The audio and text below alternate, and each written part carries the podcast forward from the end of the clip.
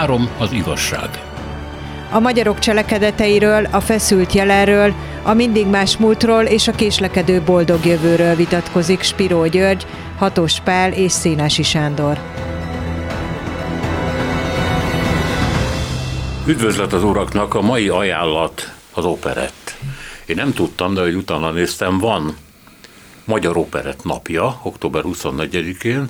Görgei Artur, ugye, aki a Szoclip kormánynak volt a kultuszminisztere, bocsánat, kulturális minisztere. Görgei Gábor. Gábor, bocsánat, Artur igen, volt igen. az Egy rövid ideig. Neve, de... Ő találta ki, uh-huh. és ő vezette be. Úgyhogy van. Az operett nagyon érdekes dolog, mert ugye nem csak a nyomait, hanem a kifejlett állapotot meg lehet találni Angliában, Franciaországban főleg, ugye, de igazából ilyen ilyen a monarchiára jellemző műfajnak gondolom én, vagy legalábbis itt lett mainstream, itt aratta a legnagyobb sikereit, és Magyarország, a magyar szerzők, meg a magyar színészek előadók ebben oroszlán részt játszottak. Nagyon tehetséges emberekkel volt el az egész műfaj, ami azt jelenti, hogy népszerű volt, és meg lehetett belőle élni, természetesen. Ami érdekelne bennünket, az nyilván az, hogy hogy mit tette népszerűvé, miért érezték a kor emberei, és ma is sokan, hogy leírják az érzéseiket, a gondolataikat, a vágyaikat, egy olyan világot, buborékot, amiben szívesen lennének el, hogy egyszerűen csak egy eszképizmus, egy menekülés volt ez a főúri gicsvilág, hogy sokan mondták, vagy volt benne valami más is, mint ahogy Monargár Péter azt írta, egy külön könyvet szentelt a operetnek, hogy az operett az igazából egy nagyon ironikus műfaj volt, és éppen, hogy kigúnyolta ezeket a úri huncutságokat, és nagyon sok ilyen lázadó elemet tartalmazott, tehát gyakorlatilag eh, mintha a társadalom alsó rétegeinek az indulatait is képviselte volna. Na jó, én itt befejezem, és akkor gyertek ti, mit gondoltok róla? Igen, hát mint mindent ezt is érdemes történetileg nézni. Az operett az tulajdonképpen a Víg operának a magánszínházi túlélése. Ugye az opera az a legnépszerűbb műfaj volt a 18-19. században, és hát óriásai voltak, akiket mint komoly zenészeket tartunk számon, hát Mozart, meg Verdi, meg szóval most nem sorolom az opera hát, szerzőket. Mozart találta ki az operett szót. Nyilván, hogy nem ő találta ki, mert ez francia, ugye, de hát ő olasz librettókra is írt, meg minden nyelven tudott, meg zseni volt. De ott kell kezdeni, főleg, hogyha a magyar operettet nézzük, hogy a, a Vigopera az mindig sokkal népszerűbb volt, mint a tragikus opera. A vígjáték mindig sokkal népszerűbb volt, mint a tragédia. A tragédiához mindig fűződött valamilyen ideológia, állami ideológia. És a nézők általában a tragédiát nem szerették, és ma sem szeretik sehol a világon. Hogyha szentimentális, búbánatos történetbe van csomagolva, akkor inkább elviselik, mint hogyha igazi tragédia. Na most az opera az rendkívül drága műfaj volt, és maradt azóta is mert ahhoz nagyon sok képzett énekes kell, nagyon sok képzett színész kell, nagyon sok képzett zenész kell, szóval mindenféle kell hozzá. Ez a Gesamtkunst, ugye ez az összművészet, ami az opera, és ahogy a Wagner is csinálta, az tulajdonképpen elég hamar átment egy ilyen nehezen szponzorálható világba, és az állami operaházak mutatják, amelyeket el kell tartani, vagy a tartományok, vagy a köztársaságok, vagy a, vagy a maga az állam tartja el, és a magánszínházak pedig, azok kitaláltak egy olyan műfajt, amelyikben nem végig szól a zene, amelyik tulajdonképpen prózai végjáték és betétdalok vannak benne. Ez a Bécsi Népszínmű, aminek olyan nagyjai voltak, mint Nestroy, meg Raimund, és ez terjedt át Magyarországra annak idején. A magyar színházat a német színház határozta meg. Ugye a Pest-Budai Német Színház, amelyiknek a megnyitására maga Beethoven írt egy, egy, egy nyitányt, az a korszak legjobb német színházainak a színvonalán volt, de ilyen nem csak Pesten volt, ilyen Pesti Német Színház néven, hanem volt mindenütt, és később ezek az egyforma színház épületek, amelyek a Monaria közepén végén megépültek, ezek mutatják, hogy ez egy egységes színházi kultúra volt, és ezt a német nyelvű színjátékot, és főleg a német nyelvű vigjátékot, betétdalokkal rendelkező német vigjátékot kellett legyőzniük a magyar, illetve a megfelelő cseh meg horvát, meg, meg, meg egyéb szerzőknek. Úgyhogy fogantatásában ez a magyar népszínmű, amelyik dalok, dalbetétekkel üzemelt, ez eredetileg német, osztrák-német fogantatású. És a mai napig az. Hatos pál. Hát nekem az első dolog, ami eszembe jut, hogy az operett az olyan, mint a szex. Legalábbis számomra. Mindenki csinálja, senki nem beszél róla, az operett valami ilyesmi, amit mindenkinek ott motoszkál egy dal, egy ária, egy betétdal, egy hajmási Péter, egy álom-álom, édesálom, de jobb társaságokban nem illik erről beszélni, hogy a múlt szezonban hányszor voltunk az Operett Színházban, kikkel voltunk ott, miért, és pontosan ezért volt nagyon jó, hogy Spiro György a történeti aspektust emelte ki. Mert eh, ez a fajta sznobizmus eltakarja azt a tényt, hogy az operett mennyire jelen van a modernségben. Eh, Molnár Péter is írt, és hasonló következtetéseket vont le, talán olvasta is eh, Moritz von Csákinak, Csáki Moritznak a könyvét, az operett és a a bécsi modernség kapcsolatáról. És ebben hasonló ö, dolgokat ö, ír le, mint amit Spiro György ír, hogy, hogy ez valóban egy, egy ö, nagyon is történeti jellegű genezishez kötődhet, kötődik. Ö, ott van például Jacques Offenbach, aki ugye a francia operett koronázatlan király, talán az egész operetnek. Ö, Offenbach járt Pesten is egyébként, és nagyon érdekes, ahogy az operett és a komoly zene, az operett és a Gesamtkunst találkozik, beült ugye az operaházba, vagy akkor még nem az operaházba, hanem talán a Nemzeti Színházba, Tannhajzert hallgatott. Nemzetibe. Nemzetibe, igen, igen. mert 84-ben nyitották meg az operát. A Tannhajzert hallgatta, aztán unatkozott, felállt és elment és valóban Wagnert hallgatni az egy esemény, Wagnert hallgatni az egyfajta rangot ad, operettet hallgatni, az meg kikapcsolódás, szórakozás. Ugye ezért is van az, hogy például olyan befolyásos filozófusok, mint Adorno, vagy olyan befolyásos kritikusok, mint Karl Krauss, aki ugye a, a századvégi Bécs nagyon befolyásos kritikusa volt egészen a 30-as évekig, igazából nagyon lenézően beszéltek, és az operetnek egyetlen aspektusára koncentráltak, ez pedig a kereskedelmi jellegére, hogy az operetnek népszerűnek kell lenni, az operetnek eladhatónak kell lenni, az operettet, az operet nem bukhat meg, mert akkor vége. Természetesen voltak olyan operettek, amelyek kicsit döcögősen indultak, mint mondjuk a Cigánybáró, ami ugye egy különös magyar-osztrák koprodukció, hiszen, hiszen Jókai novelláján alapul, bár hát, bár hát merészen elválik tőle. De tény is való, hogy az operett valami olyasmi, és visszatérnék arra, ami az, amiről ami, ami ott van, ott mozog az életünkben, társadalmi szinten, egyéni szinten, de kevéssé tudatosítjuk, hogy miért. Hiszen valami olyasmit eszünk meg az operett hallgatásával, amit okos menedzserek találtak ki. hatásos dallamok, tehát a dallamvezetés az, az, az, az biztosra megy, nem kísérletezik, vagy ha kísérletezik, akkor óvatosan, és olyan érzések, amelyekkel mindenki tud azonosulni, és valami egyfajta, mint a kábítószer, kikapcsol. Kikapcsol, és talán ez is a célja.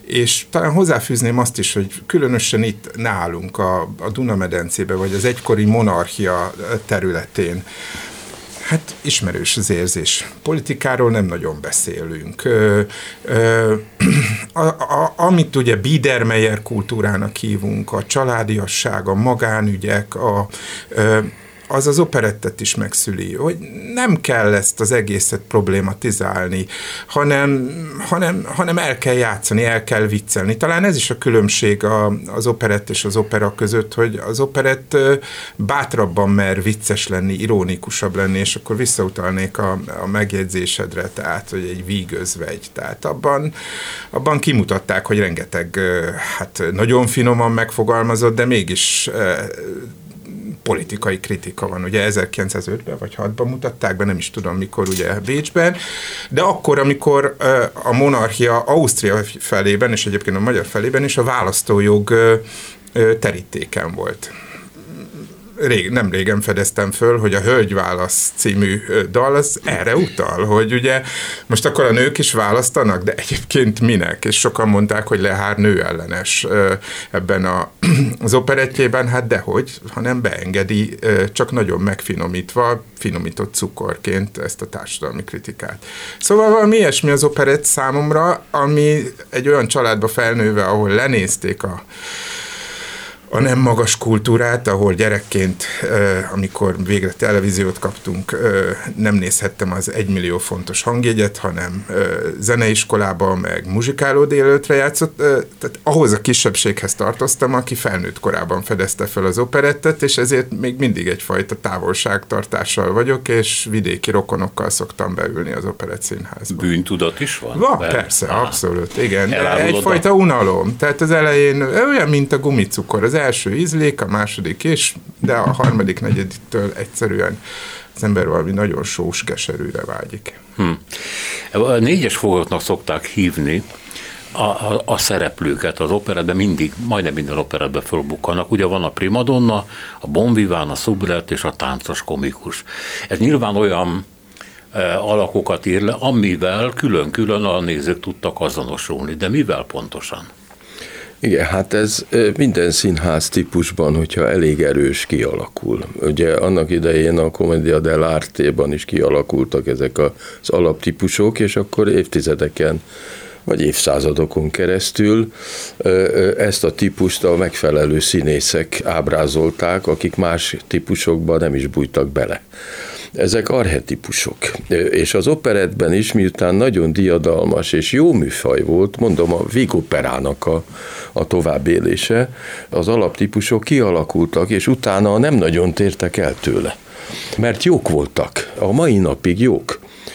Na most itt azért különbséget kell tenni, itt a műfajról van szó, és nem a tematikáról. A tematika az egy külön kérdés, és az azért meglehetősen hosszantartó időszak volt a 19. században, amíg a, ez a polgári, hát hogy úgy mondjam, engedetlenség a komoly műfajokkal szembe igazán teret nyert, és ebből jön az, amiért az MGP szerette az operettet, ez a pimassága, ez a mindenféle gunyorossága, ez a szembenállása a rendszerrel, ami nem minden operetre jellemző, hiszen vannak rendszerű operettek is, vannak államilag befolyásolt operettek is, még az 50-es évek elején is ugye az állami áruház. Élt a formának, a, meg az alaptípusoknak a hihetetlen erejével, és közben meg bemázolt egy ilyen szocialista őrülettel. Ez azt jelenti, hogy olyan 200 éven keresztül volt az operett rendkívül eredményes, és lehetett új és új operetteket csinálni a hasonló alapokon. De ez nem azt jelenti, hogy mindegyik remek mű volt, ez nem azt jelenti, hogy Szirmai Albert meg Johann Strauss az azonos mértékű zeneszerző. Ezt mind nem jelenti, de a műfaj volt diadalmas. És az a szemlélet, az megengedte a pimasságot és a szembenállást. Ha csak a csárdás királynőt tekintjük, ugye, hát ez osztrák mű, első világháború előtti pillanat, Igazán Magyarországon azért lett népszerű, mert a Gábor Andor fordította magyarra. Hát az elképesztő zseniális szöveg. Persze.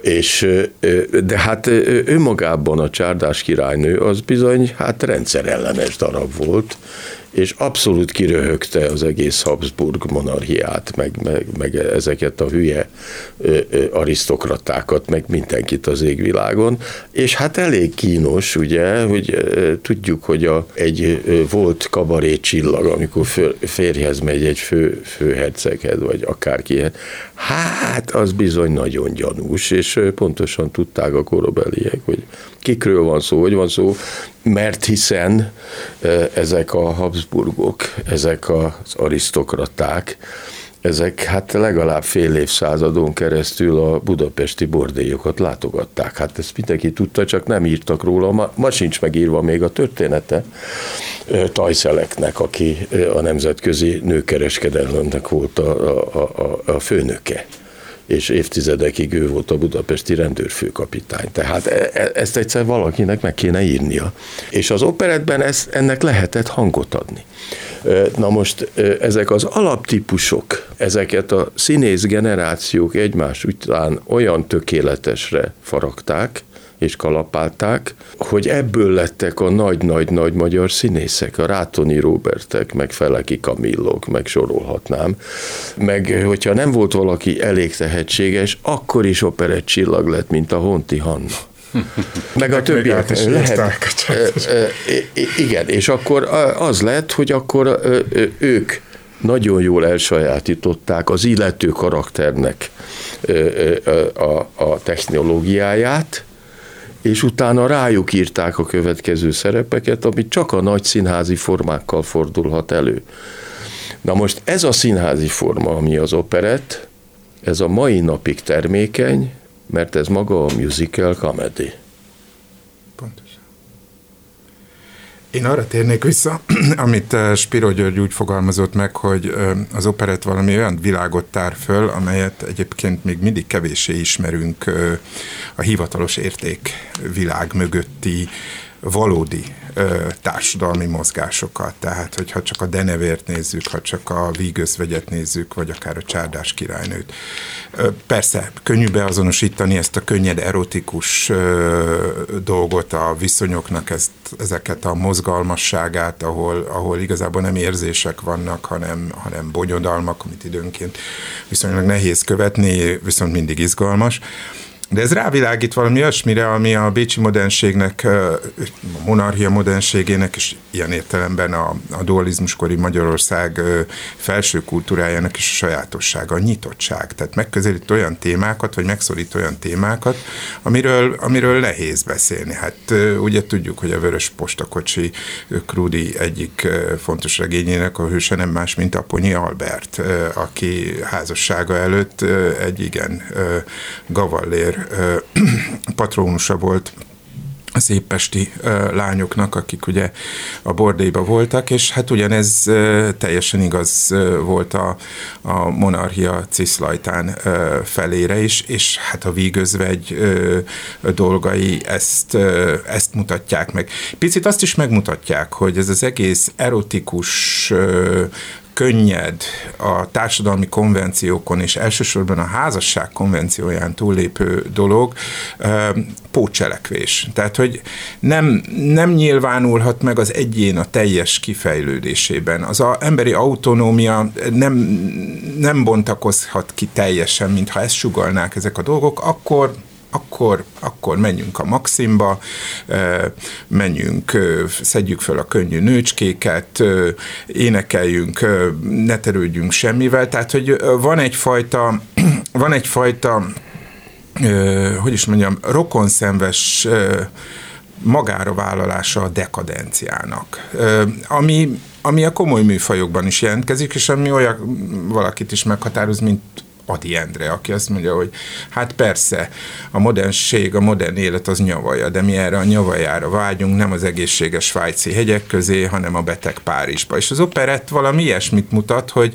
lehet, hogy ez a promiszkuitás, ami ezt a főúri gazdag társaságot jellemzi az eltitkolt múltakkal kibontakozó jelennel, ami soha nem végződik tragikusan, hogy lehet, hogy ez, ez hát ugye nem vonzó érték, de ezt most felejtsük el. Éljük meg, éljük át, és, és ilyen értelemben visszatérnék erre, amit mind a ketten hangsúlyoztatok, hogy igenis ott van a társadalom kritika, de nem egy kritikai patetikus formában, hanem az irónia, a vicc szerepével. Hát nem véletlen, hogy a Vigözvegyel együtt jelenik meg Freudnak a viccről szóló könyve. Tehát, hogy a vicc valami olyasmi, olyan össze kötő eleme a humor a társadalomnak, meg az irónia, amely nélkül már sokkal hamarabb összeomlott volna mondjuk a monarchia. Sokkal hamarabb összeomlott volna ez a nagyon finom egyensúlyokon ö, nyugvó, vagy, vagy, vagy egyensúlyozó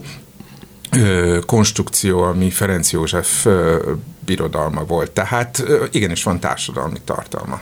És akkor az emberek elégedetten vették tudomásul, hogy győző pozícióba kerülnek, mert a gúny, az irónia öl sokkal pusztítóbb, mint egy ilyen, hogy mondjam, csak kemény eh, felszólalás a parlamentben a kormány ellen.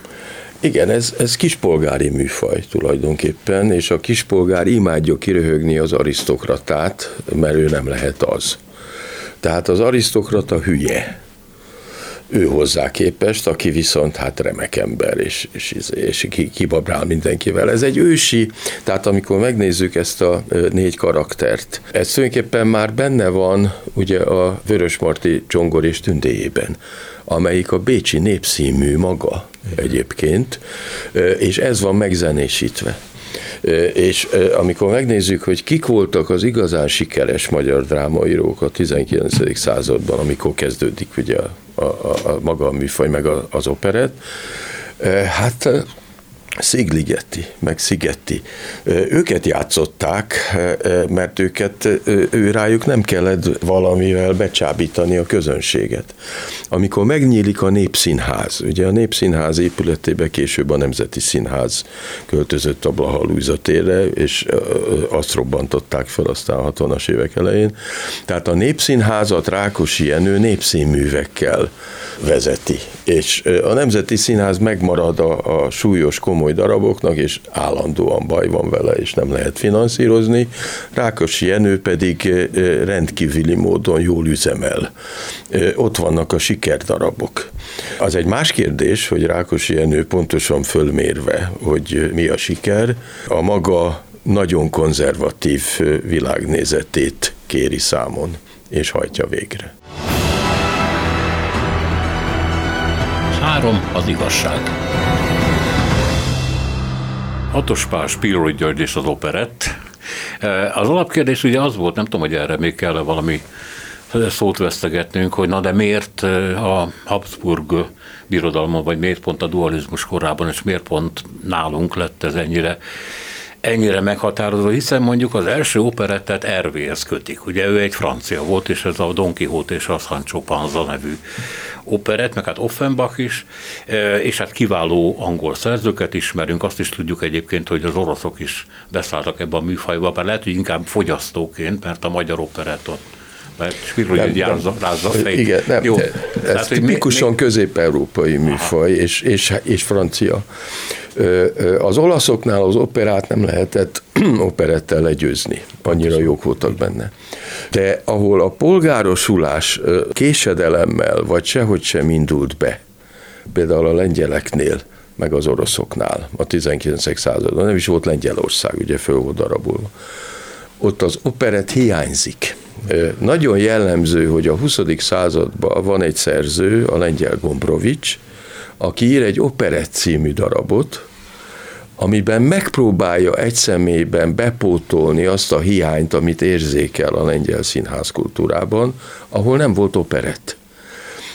És azt hiszi, hogy megcsinálja. Hát nem tudja megcsinálni, meg ráadásul ideológikusan csinálja meg, de elég sikeres mű lett nálunk is, sokat játszották mert be akarja hozni, mert úgy érzékeli, hogy az operett hiánya az nem jó. Az oroszoknál meg egyáltalán nincs operett, ott opera van, és azért szeretik ezt a műfajt annyira, és importálják, amikor már a Magyar Operett Színházba ugye kiharcolják, hogy lehessen operettet játszani megint, mert be volt írtva ugye egy darabig az 50-es években, akkor ők is azt ünneplik, ami náluk hiányzik. Ez a műfaj, ez mélységesen színházi műfaj, előbb-utóbb mindenütt a, vál, a valamilyen válfaját meg fogják teremteni. Amerikába is, hát az európaiak viszik be az operettet, és ebből lesz a, a, a de hát európai. Vígözvegy kerül a Broadway-re, igen. Európai igen. műfaj, és európai, speciál Oroszországból származó zsidók csinálják meg először. Az 50-es éveket már így érintettétek, és van itt egy nagy iróniája ennek az egész történetnek, hogy a Gábor Andort mondtad, aki lefordította a csárdás királynőt, tehát nem áll távol a bár lehet, hogy csak pénzért csinálta, nem tudom. Ő később az 50-es években, mikor hazajött, akkor a Ludas Matyi főszerkesztője volt, és ő volt az, aki óriási lejárató kampányt folytatott, ugye Fedák Sári ellen.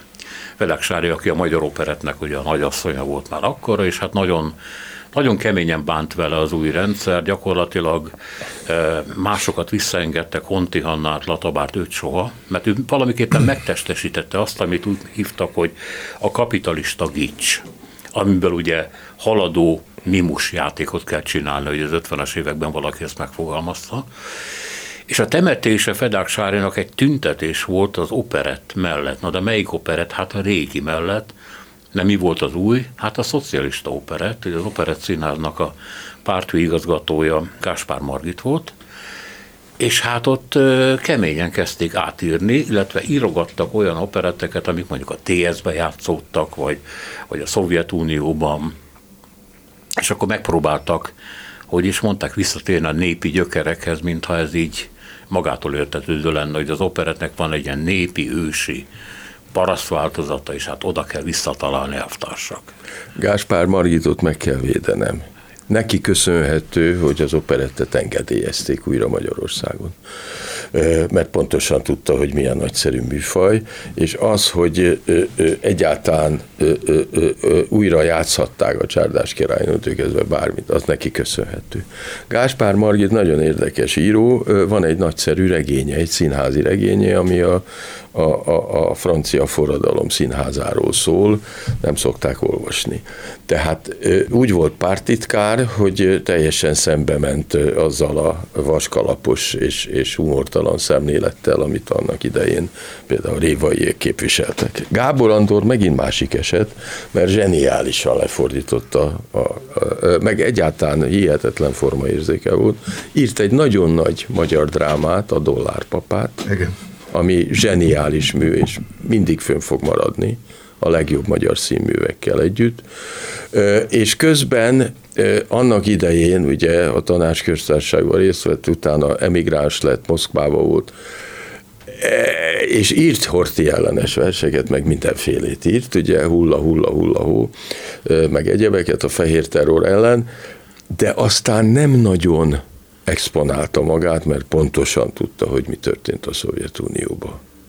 És amikor megkérdezték Gábor Andortól, hogy milyen volt 45 után, amikor őt is hazapaterolták Magyarországra, akkor azt mondta, hogy érdekes. Igen, szerintem nagyon fontos, amit mondtunk, hogy Gábor Andor maga is egy félreállított alak volt 45 után, hiába térhetett haza, ahogy egyébként a Szovjetunióban is hát szinte az egyetlen tisztességes volt a, a nagy tisztogatások idején, amik mindig mert segíteni azokon, akik bajba jutottak.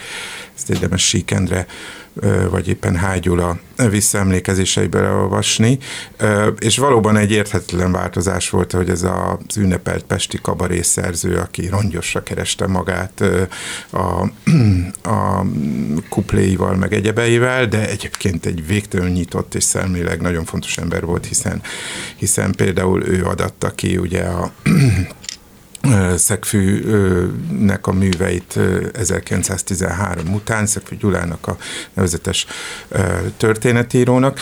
Szóval ez a Gábor Andor maga is egy tragikus volt. Én szerintem egyébként egy személyes elszámolni való volt. Fedáksári maga is részt vett 19-ben ügyetlenül a kommunbe, ügyetlenül végz, ö, ö, védekezett, és aztán ugyanez megtörtént ugye 44-ben a nyilasokkal, stb. Tehát, hogy ö, valószínűleg ez volt mögötte egy személyes támadás ö, ö, Fedáksárival szemben, akinek mindig sok ellensége volt. De visszatérve szerintem nagyon fontos, amit Gyuri korábban megpendített erről a közép-európai zsidó-német műfajról. Tehát van az operettnek, vagy a, ami most ugye megörökölte ugye a musicalnek egy, egy, egy olyan jellemvonása, hogy, hogy ez tényleg közép-európai, ez zsidó és német. Tehát, hogy ki vitte be Franciaországba, Offenbach. Hol született Offenbach? Kölnben. Egy német nyelvű zsidó családban. Egyébként híres csellista volt, egy, egy, egy, egy, egy nagyon kiváló, és hát ugye a La Fontaine meséit is megzenésítette, tehát nem csak a, a Orpheusnak a, a kánkányáról nevezetes, meg mindazzal, amit ugye a Toulouse-Lautrec képeiről, meg ugye a filmekből ismerünk, hanem, hanem egy igen változatos zeneszerző, de a lényege nem változtat, és ez, ez, ez amit Oroszországról, Lengyelországról mondott Spiro György, szintén ide tartozik, tehát hogy ez egy közép-európai dolog, ami meglepő világ sikert aratott, hiszen meghódította Amerikát, így meghódította gyakorlatilag a világpiacot, de ez egy olyan exporttermék, amelyet az emancipálódó zsidóság, illetve az emancipálódó németség együtt hozott létre. Hát gondoljunk csak arra, hogy a nagy magyar operett szerzők kicsodák, egy zsidó Kálmán Imre és egy ö, német anyanyelvű ö, cseh német Lehár Ferenc. Ö, tehát, hogy, hogy mint ahogy egyébként ugye a magyar zenében, ugye, hát kik a nagy magyar zeneszerzők, Bartókig és Kodáig, a német Erkel Ferenc, a német Liszt Ferenc, és folytathatnánk Mosonyi Mihály, stb. Tehát, hogy, hogy itt, itt van egy nagy német zsidó kultúrhatás, amely ugye a komoly zene mellett meghatározza. Tehát arra gondolunk, hogy Wagner és Brahms, ugye két a 19. század második fele két legnagyobbnak tekintett komoly zenei szerzője, hogy utálták egymást kölcsönösen, de egy valamiben osztoztak. Mind a ketten rajongtak Johann Strauss zenéért, a Bécsi vérért, a, a Kék Duna keringőért, és mindig szívesen hallgatták. Valahol egyébként ez jelzi ennek az egész operett, vagy ennek a köztes műfajnak, hogy, hogy hogy leszállnak azok is, akikről azt gondoljuk, hogy semmi közük ehhez a műfajhoz, és érdeklődnek iránta. Az meg teljesen természetes, hogy, hogy igyekeztek ezt, ezt a műfajt kihasználni a, totalitárius rendszerek. Tehát ha meggondoljuk azt, hogy milyen megaláztatásban részesítette Stalin ugye Sostakovicsot, meg milyen zenei nyelvet kívánt Rákosi, hogyan, akkor láthatjuk, hogy az operetnek volt egyfajta szerepe, egyfajta szelep szerepe az 50-es években, hiszen valami olyasmit kellett adni a foci mellett, ami népszerű, ami fogyasztható, és ami elfeledteti azokat a mindennapokat, ahol ugye egy nagy világutópia nevében kifosztják gyakorlatilag az egész társadalmat, és elnyomják. Tehát ilyen értelemben egy Honti Hanna kései dicsősége, vagy, vagy akár a Latabár testvéreknek a hihetetlen népszerűsége, ugye manapság jelennek meg a tanulmányok arról, hogy milyen gazdag színész volt, ugye Latabár Kálmán, ugye az állami áruházzal, meg, meg az összes többi filmmel, és hát ő igazából nem színész volt, hanem egy táncos komikus. Tehát, hogy ahogy Latabár Árpád, aki talán a Csárdás királynő bemutatóján is részt vett. Tehát, hogy, hogy hogy, hogy, hogy, hogy megvolt ez a funkció, ez a szelep, szerep, máshogy, mint a monarchiában, de nagyon is ismerősen, és voltak még olyanok, akik éltek a monarchiában, és éltek mondjuk a Rákosi korszakban, és körülbelül azonosítani is tudták, hogy itt változás nem várható, itt hangosan nem beszélünk, itt, itt nem kiabálunk forradalmat, hanem, hanem igyekezzük feldolgozni egyfajta vidám illúzióban. Gyuri?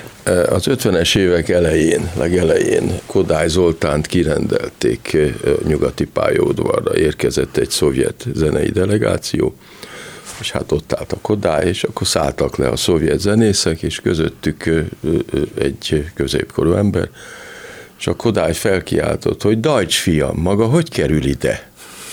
Mire Dajcs fiam ékes magyar nyelvvel azt mondta, hogy bocsásson meg nekem, mester, én vagyok a Dunajevszki. és ez igaz. De hát a Kodálynál tanult ugye a 20-as években zeneszerzést, és ő lett a nagy szovjet operetnek a máig sugárzott. Ma, mai napig a, a szovjet, illetve az orosz tévében sugározzák a Donojewski operetteket.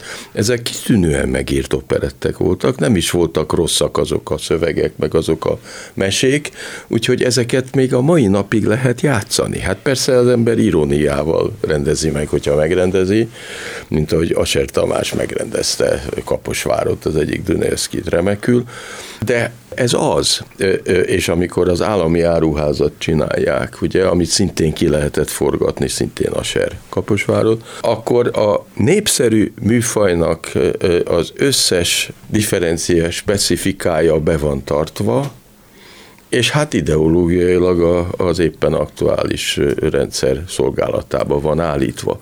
Ez a mai napig így van, csak nem elég tehetségesek, akik csinálják. Eh, amit említettél, hogy tudnélik a, az a korszak, amit már nem igen ír le az operet, az operet jelen van, de nem annyira, mint korábban azért, ezt lássuk be. Már Rátonyi Robert ugye a műfaj egyik nagy alakja, ugye emlékszem gyerekkoromban volt egy sorozat a tévében, és folyton arról panaszkodott, hogy az operetet lenézik, az operetet nem támogatja a kormány eléggé, de ő elkötelezett híve, és ő meg akarja győzni a nézőket arról, hogy az operet milyen fontos. Tehát a hanyatlás elkezdődött, de valami plusz tartalék valóban lehetett az operettekben, hogyha az, amit te mondtál, hozzányúltak nagyon komoly, modern alkotók is, és megpróbáltak valamit kihozni belőle, aztán vagy sikerült, vagy nem. Egy plusz iróniát, vagy fölerősítve az benne rejlő iróniát? De mi az, amit láttak benne? Nem mindig, amikor a Bástya sétány 74-et csinálják, ugye, a Gazdag Gyula forgatta 74-be, akkor egy Bástya sétány 77 című komolynak szánt operettet figurázott ki, be is tiltották a filmet hosszú időre. Ez volt Honti Hannának egyébként az utolsó megjelenése a, a magyar nyilvánosságba. Rábírta, hogy játszom benne, és már kaposvári színészek voltak benne, Koltai Robitó kezdve mindenki. Tehát e, ezt én véletlenül hallottam a, a rádióban a Bástya Sétány 77-nek az első közvetítését. És az komolyan volt véve, az körülbelül olyan, mint a, a, voltak ezek a magyar filmek, hogy nem tudom, két emelet boldogság, meg ez a, körülbelül ilyen csak zenésbe zenésbe, mert a zene jobban átmegy, a zene mélyebben hat, a zenét mindig jobban szeretik a zenés színházat, mint a prózait. Tehát az, hogy átálltak színházak, például a Madács Színház, ami egy kitűnő prózai színház volt, átállt merőben csak és kizárólag a musicalre, és őrült sikere van, talán a legsikeresebb magyar színház, az azért van, mert a közönségre a zenés színház mindig jobban hatott. Már az ókori görögöknél az nem prózai színház volt, hanem zenés. Csak a zenéje elveszett, próbálják azóta is rekonstruálni. A zenés színház mindig sikeresebb volt, mint a prózai, és többet bír el. Hát csak egyetérteni tudok, tehát visszatérve erre az egész regionális összefüggésrendszerre, tehát maga a prózai színház létrejötte és konvenciói hiába nevezük klasszikusnak. Ez, ez a 17. századi Franciaország, és pontosan válaszol az akkor sokkal magasabb rendűnek tekintett itáliai, nápoi, velencei, vagy akár palermói zenés dolgokra, hiszen Párizs is tele van olaszokkal, olasz társulatokkal, és ennek nyomán aztán ugye a prózai színháznak egy igen magas presztízse lett, meg kifejez politikai tartalmakat, sokkal inkább tudott politikai lenni, mint a zenés színház, de, de alatta hogy így fogalmazunk, sokkal vastagabb rétegben, mint a tudat alatt, ugye a tudat alatti, vagy a nem tudatos, ott ott van az operett által, és manapság ugye a musical által kifejezett érzésvilág, vagy kívánságvilág, vagy illúzióvilág. Tehát, hogy, hogy ma is, tehát egy színész hallgatónak, vagy egy, egy rendezőnek, vagy főképp egy színházigazgatónak, amikor összeállít ugye egy repertoárt, ha pénzügyi sikerre vágyik, akkor nyilvánvaló, hogy a, a zenés műfajokat kell előtérbe részesíteni, és az operett erre kiválóan alkalmas. Az operett megkímél attól, hogy a történetet komolyan vegyük. Az operett megkímél attól, hogy észrevegyük akár a benne rejlő iróniát, a benne rejlő társadalomkritikát, de ugyanakkor az operett, mint erre utalt ugye Gyuri is, például egy ilyen aserféle feldolgozásba, vagy például ugye a szintén Kaposvári Csárdás, 1916 Csárdás király, nem igen, tudom pontosan. Igen, Mohácsi. Tehát Mohácsival, tehát hogy, hogy arra is lehetőséget ad, hogy, hogy ezt problematizáljuk, hiszen hát a Csárdás királynő valóban hát valóban a háború közepén mutatták be, és, és hát ugye voltak fronton való bemutatások is, és hogy, hogy, hogy a katonák a fronton éppen ugye a csárdás királynővel próbálták feledni azt a poklot, amelynek maguk is elszenvedő is, és aktív részesei. Általában nem szokták a János Vitézt az operettek közé sorolni, pedig az azt a finomságot találták ki, hogy dalmű. Na most hát mi egyéb lenne az operett, mint dalmű? És a János Vitéz talán minden idők legsikeresebb magyar produkciója. Hát igen, ezért volt dühös többek között a Fedák Zsárira Gábor Andor. Hát azért mégiscsak ottan, hát meg a, Gábor, meg a, meg a Molnár Ferenc miatt, meg sok minden miatt lehetett dühös. Szoktak ilyen belvillang, belvillongások pláne, hogyha a politikai nézetkülönbség is hozzájárul, akkor pláne. De ugye a, a János Vitéz az komolyan van véve azok által is, akik az operettet gyűlölik, mert úgy gondolják, hogy ez nem magyar műfaj, hogy ez zsidó műfaj. Ez Általában a magyar kritikusok és a magyar filozófusok, az esztéták, a színházat mint olyat lebecsülik. Meg lehet nézni, hogy Lukás Györgytől kezdve végigvonul a marxizmuson át is az operetnek a megvetése, ami azért különös, mert hát hiszen egy föltörekvő osztálynak, a föltörekvő műfajáról van szó. Nagyon érdekes ez a vakság ami csak Magyarországon létezik, máshol nem, tehát máshol az esztéták is komolyan veszik a, a létező műfajokat. És nagyon érdekes, ugye a, a János Vitéz Heltai Jenőnek a háborús naplójában benne van, hogy szégyelli magát, amikor ő már üldözve van, meg bujkálnia kell, meg rettenetes idők járnak 44. március 19-től, amikor elkezdi a naplót és egy éven át vezeti, a rádió nem szűnik a János Vitézt játszani az ő szövegével. Mérhetetlenül szégyelli magát.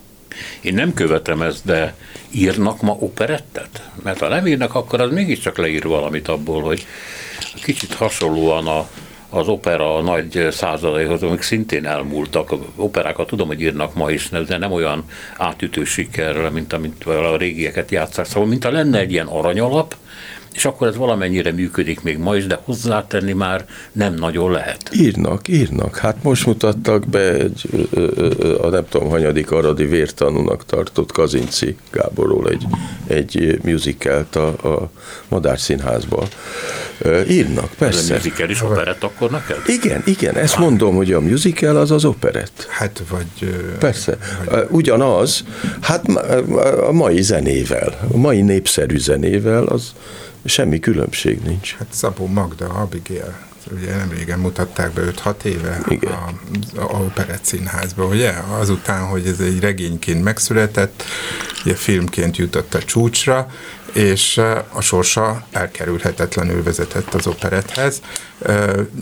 Hát olyan eredménnyel, amit várhatunk, de nyilvánvaló, hogy vannak olyanok, akik az Abigail csak operett formában fognak ezután is találkozni. Tehát ezt se becsüljük le, hogy, hogy az operett elér olyanokat, amelyeket esetleg más műfaj nem ér el. Azt persze lehet elmélkednünk, vagy elminckednünk azon, hogy, hogy mi marad belőle az eredeti műből, hogyha operett lesz, és mit tesz hozzá, de ez szerintem másodlagos kérdés azon kívül, hogy igazából mindenből lehet operettet csinálni, és hát aztán az operettet igaz, a, a maradandóság, tehát az, hogy hányszor játszák, hányszor újítják föl, hányszor kerül újra és újra színpadra, gyakorlatilag ez az egyetlen mércéje. Na, de most egymás mellett van az operett, meg a musical, ami De ugyanaz. az ugyanaz, ugyanaz. ugyanaz. De mű, a műfaj ugyanaz. Másképp nem, hívják. Miért nem hívják operettnek a musical? Azért, mert ezt a szót nem ismerik Amerikában, és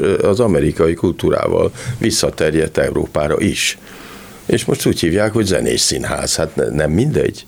Ez a zenés színház maga, ami eleven. Vannak komoly operák is, de a komoly opera az állami támogatásra szorul, az szponzorokra szorul. Ma is írnak, hát Ötvös Péter, meg Kurtág, meg ma is írnak, magyarok is írnak operákat, de az a, a legfelsőbb zenés műfajba tartozik, tehát nem, nem sokan értik, és nem sokan látogatják, tehát ezért óriási anyagi támogatásra szorul. A népszerű, ezt mondtam, hogy ez a népszerű ö, ö, színházi forma, a musical, az meg gyártják mindenütt a világon, csak legfeljebb hozzánk a nem angol száz művek nem jutnak el de mindenütt csinálják, ahogy Magyarországon is csinálják. A kérdés az, hogy mennyire tehetségesek azok az emberek, akik csinálják. Én nem mondom azt, hogy Webber, Andrew Lloyd Webber, aki a nagy zeneszerzője a musical comedynek, az nagyon nagy tehetség. Én kívánom, hogy legyen egy Mozartja, vagy egy Verdie a mai musical comedynek, és akkor hirtelen megint ez lesz a, a, a legnagyobb műfaj a világon. És a kritikusok kilógó nyelve fut, futnak majd a nyomában, amit Persze. most nem tesznek meg. Persze. Köszönöm szépen, hogy itt voltatok. Köszönöm Hatos Pálnak, Spíró Györgynek. Az operetről beszéltünk. A szerkesztő Selmeci János volt a műsorvezető Szénási Sándor. Köszönjük a figyelmüket, minden jót!